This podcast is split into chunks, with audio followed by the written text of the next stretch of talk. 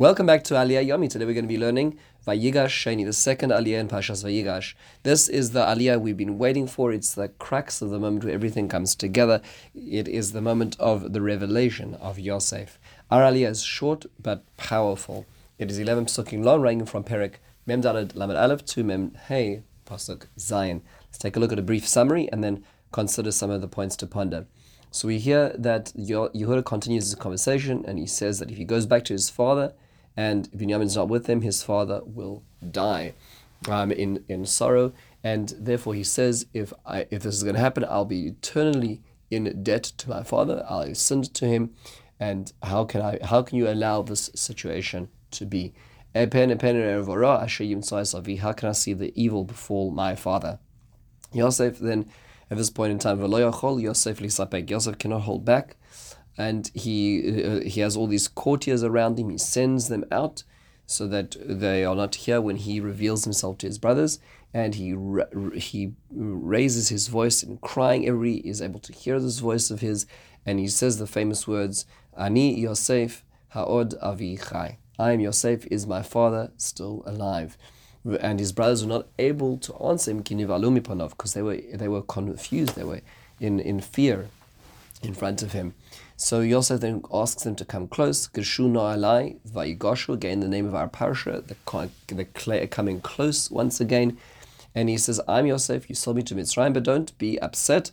I don't get angry because about you about selling me, because it was for the sake of salvation, because I was able to sustain the entire world with the ideas, with the wherewithal, with my plans. I was able to sustain the world through this famine. So this is the end of our Aliyah. Very, very powerful idea over here. First point to, to notice is, why is it that he asks the Egyptians to leave? leave? After all, they're about to hear him when he cries out. So why is that? So Rashi says it's not to embarrass his brothers. He doesn't want them to see his brothers in a state of embarrassment before they can regain composure. Ramban says perhaps another two options, and that is, is that there were Egyptians around him, among his courtiers, who were very taken by the claims that Yehuda made. And they say to him, wow, that's so, they were starting to say to Yosef, you should really have mercy on this young boy. How could you possibly do this to this poor Canaanite, or really Hebrew man, by breaking his heart, by taking his son? So Yosef had to send them out. Another possibility the Ramban says is, is that he didn't want the Egyptians to hear about the sale of Yosef, because remember, he's going to suggest that his brothers come down to Egypt, and that means to say they're going to become Egyptian citizens. Well, if the Egyptians say that these are, this is what the way that the Hebrews behave, they sell their own family down the river, they're not going to want to have them as citizens. They won't pass, pass the naturalization test. So that's why Yosef sends them out as well. Now, when it comes to the, the to the, the revelation of Yosef, there's a couple very basic questions, and that is, is that The, the number one number, number one question is is is the he, why is he asking about his father? Why does he say, "Od Avichai, is my father still around?" Of course, his father's still around. They've been talking about his father all the time. Every conversation that had, he was asked about their father, and they responded. Um, also, it doesn't it, it it it doesn't sound like it's a question time. Like, why is he asking a question? This should really be a time of revelation. He's making a statement, so why does he need the question as part of that statement? So there are two possibilities, many possibilities. We're going to focus on two today. One is that of the Ksav HaKabbalah, Rabbi Akhazi Mecklenburg, who points out that he actually didn't trust them. Perhaps because they had sold him down to Egypt, he felt that perhaps they were lying about their father in the same way they lied about him to their father as well. And therefore, what he's asking is, is after all of this, and all you're using your father, and here's the reason why I should have pity and take this child back. Well, why? Why, why should I believe you?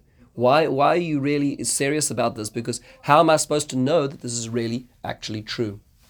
Um, this the, the way Baruch Alevi Epstein in the Torah Tamimah says in, in his footnotes over here on in the Torah Tamimah, he points out that they, they display they are willing to lie about the sale, that Yosef had died. So he says, I'm Yosef, I'm alive. Is my father still alive? Are you are you still lying about that as well?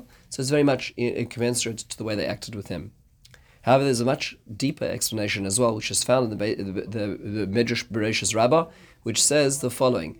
It says, Abba Korim Baradloh Oma, Abba Korim Baradloh used to say, Oy lanu miyom hadin, oy lanu miyom toichakha. Woe to us upon the day of judgment, woe to us upon the day of rebuke, when he referred to this. What does that mean?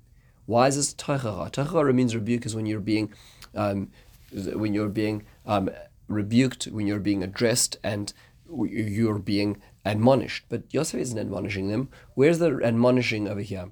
So the Netziv says, this very, very famous idea, is that according to your logic, you just told me, Yehuda, that there's no way you could possibly put your father through such sorrow. There's no way you could break your father's heart, heart by taking away the child of his beloved wife, Rachel. There's no way you could ever do such a terrible crime to him. Well, I am Yosef, your brother. Is my father still alive?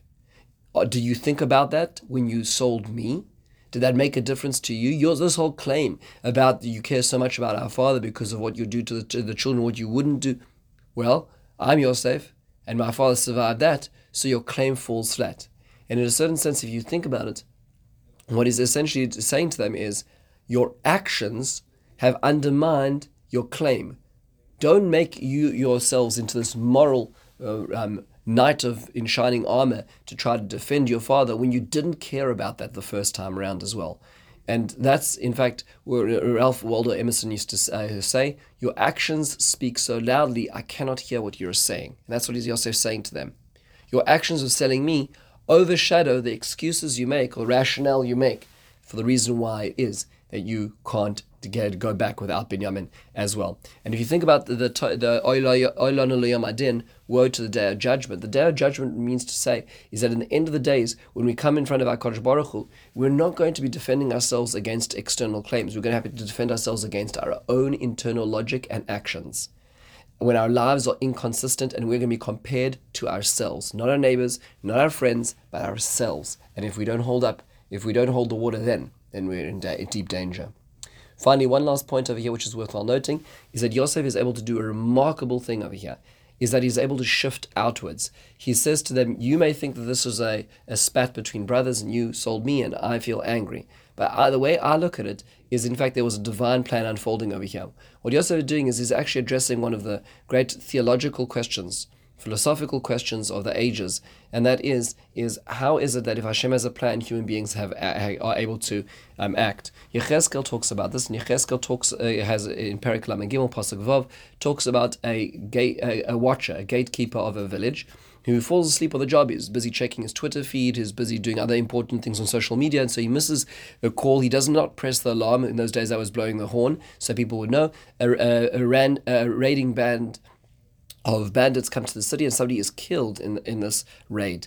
So the Riacheskel says that ultimately the person who's negligent is going to be responsible, but I, but the person who died was uh, w- uh, was responsible for their own death. Meaning Hashem has a cheshbon with the, uh, a calculation as to who the person died, and that, that was their own uh, that that was their own responsibility. But the person who facilitated that, who became the vehicle to that, will bear responsibility for that. Which means both human choice and divine plan converge. The way the Emunos Hadeos, Rav Sadya Gaon, explains it is that death is the department of God, and murder is the department of human beings. That means to say that the outcome is God's department, the action or the vehicle or the direction in that way is the department of what human beings have to choose. And in fact, that's what Yosef is saying, is that Hashem had a plan over here. Now, you made very bad and ill decisions, and you're going to have to deal with that, and the brothers will have to deal with that. Um, historically speaking, they will have to deal with this. The guilt's not going to just go away. But in the end of the day, I've released myself, says Yosef, from the blame of it because I understand that I'm part of a bigger picture and I'm able to see part of that bigger picture. Why?